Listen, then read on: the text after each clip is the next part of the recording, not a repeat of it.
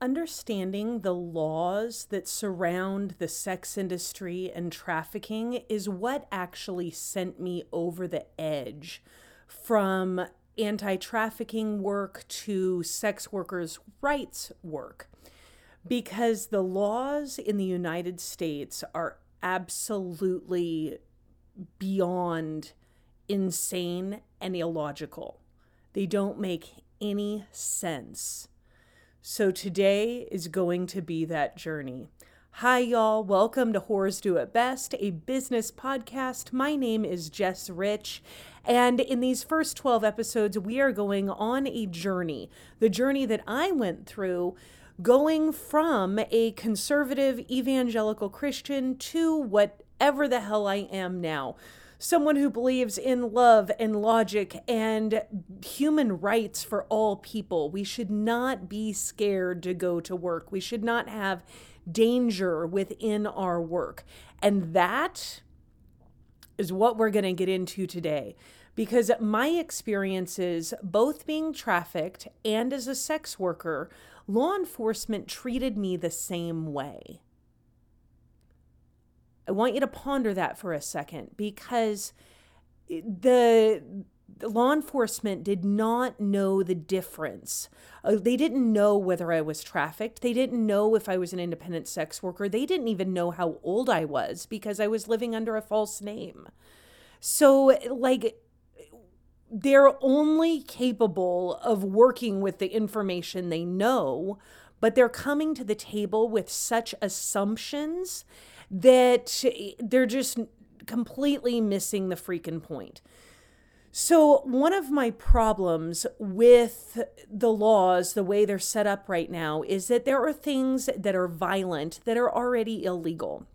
So, what is illegal is rape, murder, assault, like these things that we don't want to have happen to us. And yet, if you are in the sex industry, you can't report those things because then you would be exposing yourself um, as a criminal.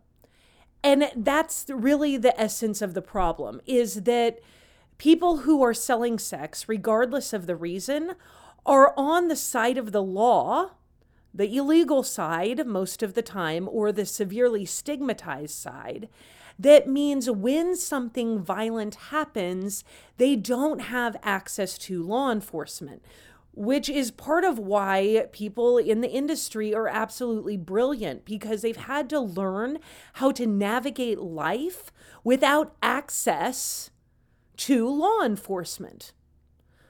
And I think about how this has played out in my 20 years of not being in the sex industry.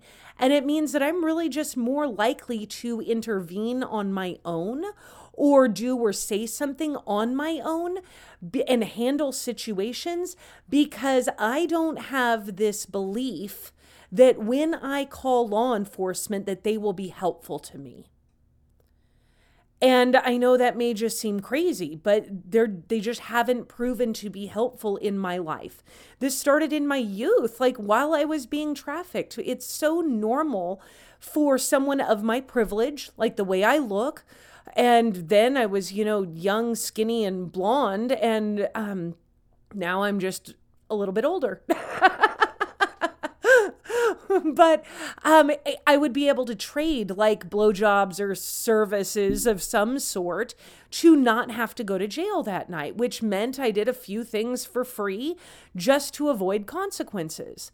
And that is a really normal experience, especially for someone who um, looks like me it, it, that that's normal. If i were doing more drugs if i were in a lower class i don't know how else to say that like if i had less privilege but like classism exists. If i were in a different demographic then they might have just hauled me to jail or they would have been really rough with me or really violent with me. Um, there's a lot of ugliness that happens because where do you report? It's really hard to go to law enforcement and say, hey, yeah, I was working the track and this dude raped me and stole my money. it you don't have those options. So in my book, there is this one section where um, it's a bit of humor. I wrote this piece that I thought was freaking hysterical because you you don't really understand how ludicrous the system is until you remove the stigma of sex from it. Because and like keep we're going to go into children and adults and like all the different types of people, but it's really the stigma of the fact that we're just selling sex so, we're going to talk about selling oranges instead of selling sex because there's so much stigma around sex. It just it doesn't work. We have to think of it an entirely different way. So, criminaliz- the criminalization of selling oranges. This is what we're currently living in in the United States. So, I have oranges. As long as my oranges are fully matured, I can give my oranges away. I can show adults my oranges online and they can admire my beautiful oranges. I can do whatever I want, really, with my mature oranges as long as I don't sell my oranges. So I can give them to anyone as long as they're mature. I can post photos and videos of my oranges, and I can sell the photos and images as long as you're not buying my actual oranges. But if I decide to sell my oranges, that's illegal. If someone buys my oranges, that's illegal. If someone profits or benefits, like my children or my landlord, um, if they profit from the sale of my oranges, then that is illegal. And if I choose to sell my oranges, or if someone forces me to sell my oranges, then I am a criminal. And odds are I'm going to rack up a criminal record pretty freaking fast. Now, if someone steals my oranges, I can't have the protection of law enforcement because I'm a criminal. And if someone throws my oranges on the ground and smashes them, I can't have the protection of law enforcement. If some kind of crazy psychopathic killer, like come and this lumberjack just slaughters my entire orange grove, all that I've built, killing everything, um, they might not even be charged because I was selling my oranges. Now, I'm also unable to report any of this, or even if I see it happening, because I'm selling my oranges. So essentially, the hands of justice are completely tied. And I'm unable to like really protect my oranges or my trees or others who sell oranges because I am a criminal regardless of why I'm selling my oranges. So that's what we have in the US. Now, legalization of selling oranges is like the Nordic model or the Swedish model or um, some of what we have here in Nevada. So I'm free to sell my mature oranges. Like, yay, I, I have this freedom, which puts me on the right side of the law, halfway. Um, but you can't buy my oranges because that is illegal. And when I legally sell my oranges, cops, like law enforcement, like can like wait around the corner from my fruit stand and they can arrest my buyers who are leaving my establishment. It, and then that actually makes it way more difficult for me to actually sell my oranges because cops are like right there waiting for you, right? Um, and then if I pay rent with money from actually selling my oranges, um, they then the landlord is now profiting from it, and that doesn't work. You're that's illegal. Um, so if pay rent, yep. Um, if I hire someone, oh, to help me protect my oranges, that's illegal. And if I decide I want to like do a co op and maybe a bunch of us who are all selling our oranges, we work together and protect each other because we work together, um, that's illegal.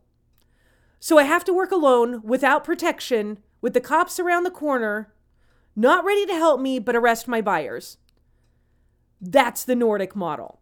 So now, if I sell my children to provide for my children, I may be deemed an unfit parent and lose custody of my children. If I see someone being, if I see someone being forced to sell oranges or smashing oranges, stealing oranges, I'm not inclined to report because law enforcement will just harass me more. And I may not have access. Um, if I'm poor, like I might not have access to the protective barriers or insecticides um, that protect my orange grove because resources are sometimes hard to find. So, legalizing the selling of oranges doesn't make my life any safer because my buyers are still criminalized.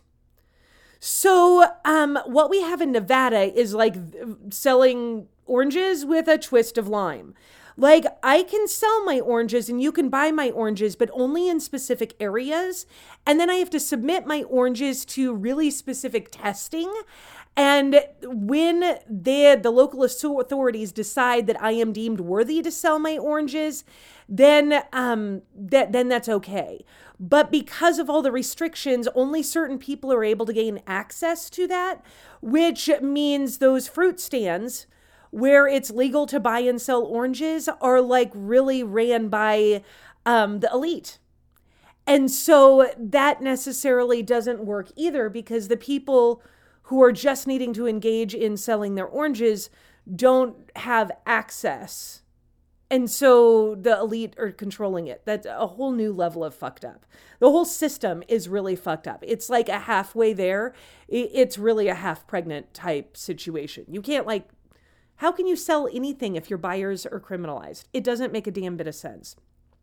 So there's also a decriminalization model, which is like the New Zealand model. They've been doing it for the longest. Um, and it's been damn near right around 20 years that New Zealand decriminalized the selling of oranges. so I can sell my mature oranges.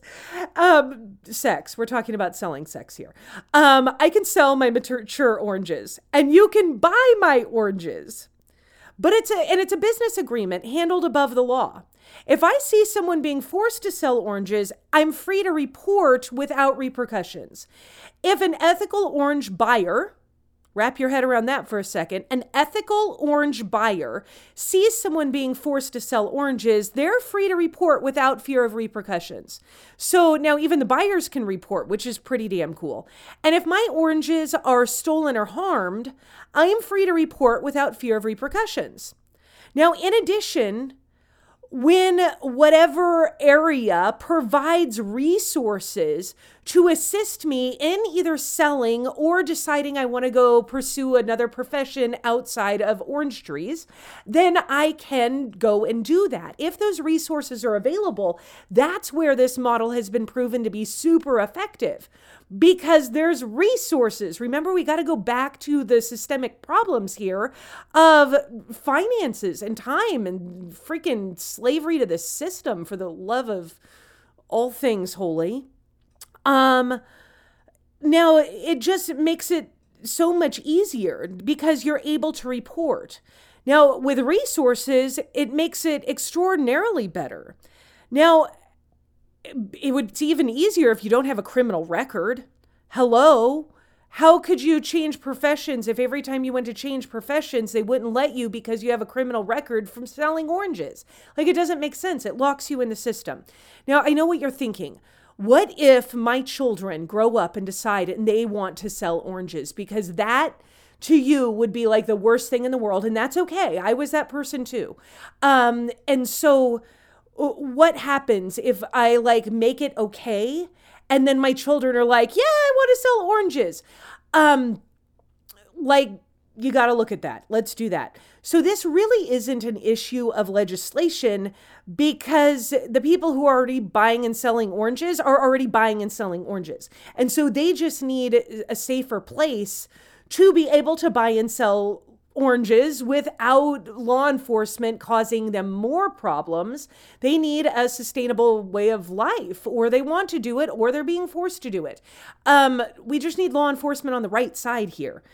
So it's really an issue of parenting and the systemic issues that lead someone to wanting to buy and sell oranges because there's always going to be a percentage of people that just dream of growing up and selling oranges, and that needs to be okay. But the for the other people who would rather do something else if the resources were available, um, or if their childhood didn't leave them with such a deficit that they felt like they had to go do something. So if you don't want your children buying and selling oranges, then we have to teach um, business, finance, um, money, relationships, how to human, how to provide, protect, and understand who you are. So, and that's not really the job of the schools or the laws. That's the job of the parents. And so, if you don't want your children to grow up and buy and sell oranges, I suggest you teach them how to do other things and not shame people who do buy and sell oranges because they're already in it. And we don't know why. And so, to me, governing, putting like my viewpoint on someone that in an industry that I don't even participate in that seems really crazy. We probably just need to listen to the people who are in the industry and say, hey, what would work for you? And when I did that, what I discovered was um, they were like, hey, um, maybe don't arrest us and maybe don't arrest our buyers and make our working condition conditions safer. And I was like, damn, that makes sense. That makes sense. That is essentially what sex workers' rights is. Like, just help us human or like don't stop us from humaning the way we want to human. And when I understood that, I was like, why am I on the other side of the fence? This doesn't make any damn sense because y'all just want human rights. And wait, y'all are helping people who are trafficked? Way more than other people because you can help them get away because you provide resources. Being a sex worker and not having a trafficker was hella empowering. And it was empowering because I was able to provide for myself. I put a roof over my head and food in my belly, and I was able to go and do and live the life I wanted until I wanted something different. Had I not had that three year bridge, my life would have been entirely fucked. You might think it was fucked now. You have no idea what working at McDonald's would have done to my mindset. Those three years of sex work after being trafficked helped me reclaim my body. It helped me become a better me and understand my value and learn business and boundaries hello, boundaries, because you have to have boundaries with your clients. Otherwise, they're just going to really do fucked up things and you can't report it. It's not just the sex industry, it's also like every industry that requires labor. We have a problem with exploiting people globally. We think just because we can't see it being manufactured, it doesn't happen to us. Like, then it doesn't exist and we just keep on buying shit. Like when I look around my house, it's what it's full of. And it can get really overwhelming really, really quick because when you see how fucked up the world really is, and you see the pain in the world that everything we buy, everything we do, it's somewhere in that supply chain it leads back to exploiting people, that really hurts. And it feels hopeless. And you don't know what to do. You don't know how you could actually make an impact because you need stuff. So, I'm going to give you a few solutions. I didn't know this was going to go there, but it really just is. There's some solutions for that. And one, I reclaim and thrift and um, create and craft so much of my stuff because it's fun and I love to. I think that is a way that we could have impact with our daily consumerism. But we're talking about the sex industry here. and how ridiculous the laws are. I want to point out that there was also another um, set of laws that came about in 2018. Sesta, Sesta, Sesta FOSTFA. Good God. Um, it's a bunch of acronyms. And if you had any kind of a business that had anything to do with sex or sexuality, it didn't matter if you were a coach or a therapist or a clinician or um, you run a sex toy business, anything that had to do with sex and sexuality got hit by these laws. And it basically, I'm going to sum it up. I'll put some links in the description so you can read more about it. But it basically meant that the websites, the platforms, whether it be Craigslist, Backpage, Facebook, it didn't matter what it was, whatever website it is, it is responsible and liable for the people who are being posted on there, meaning that if someone, if a trafficked person was listed on Craigslist, Backpage, Facebook, any other place, that that platform is held liable for the actions of the users, which is the most stupid concept in the world because how on earth could Craigslist be responsible for every post on a community platform? That's what it is. Now, there were regulations in place. You couldn't just post random things. Like you had to have a credit card in there. You had to like be verified to the best of their ability. They probably could have done better. But to make the platform actually liable for what the users do on the platform, that doesn't even make any damn sense. And this is trickled all the way down to like Visa and MasterCard and merchant services processing money, which is why all the Bitcoin cryptocurrency is like the sex industry is the front runner for every single monetization system because they're pushed out of regular industries and they have the money to do it because they're selling a basic human need. So, y'all, there's so much to learn from the sex industry. When you quit seeing it through the moralistic eyes of what society says about buying and selling sex, the industry is the front runner for technology and monetization, for working less and getting exactly what you want. And they've done so on the opposite side of the law, on the outside of the law. If you want to understand what it looks like, there's all these movements now, like defund the police, and people are talking about um, a prison abolition, and these things are freaking awesome. And I think it's going to take more than reform. But if you want to know the solutions, if you look at the people who are in the industry creating solutions while not having access, it just makes sense to look at uh, sex workers and the rights of sex workers and how can we make their lives safer and easier if they want to bridge into something else.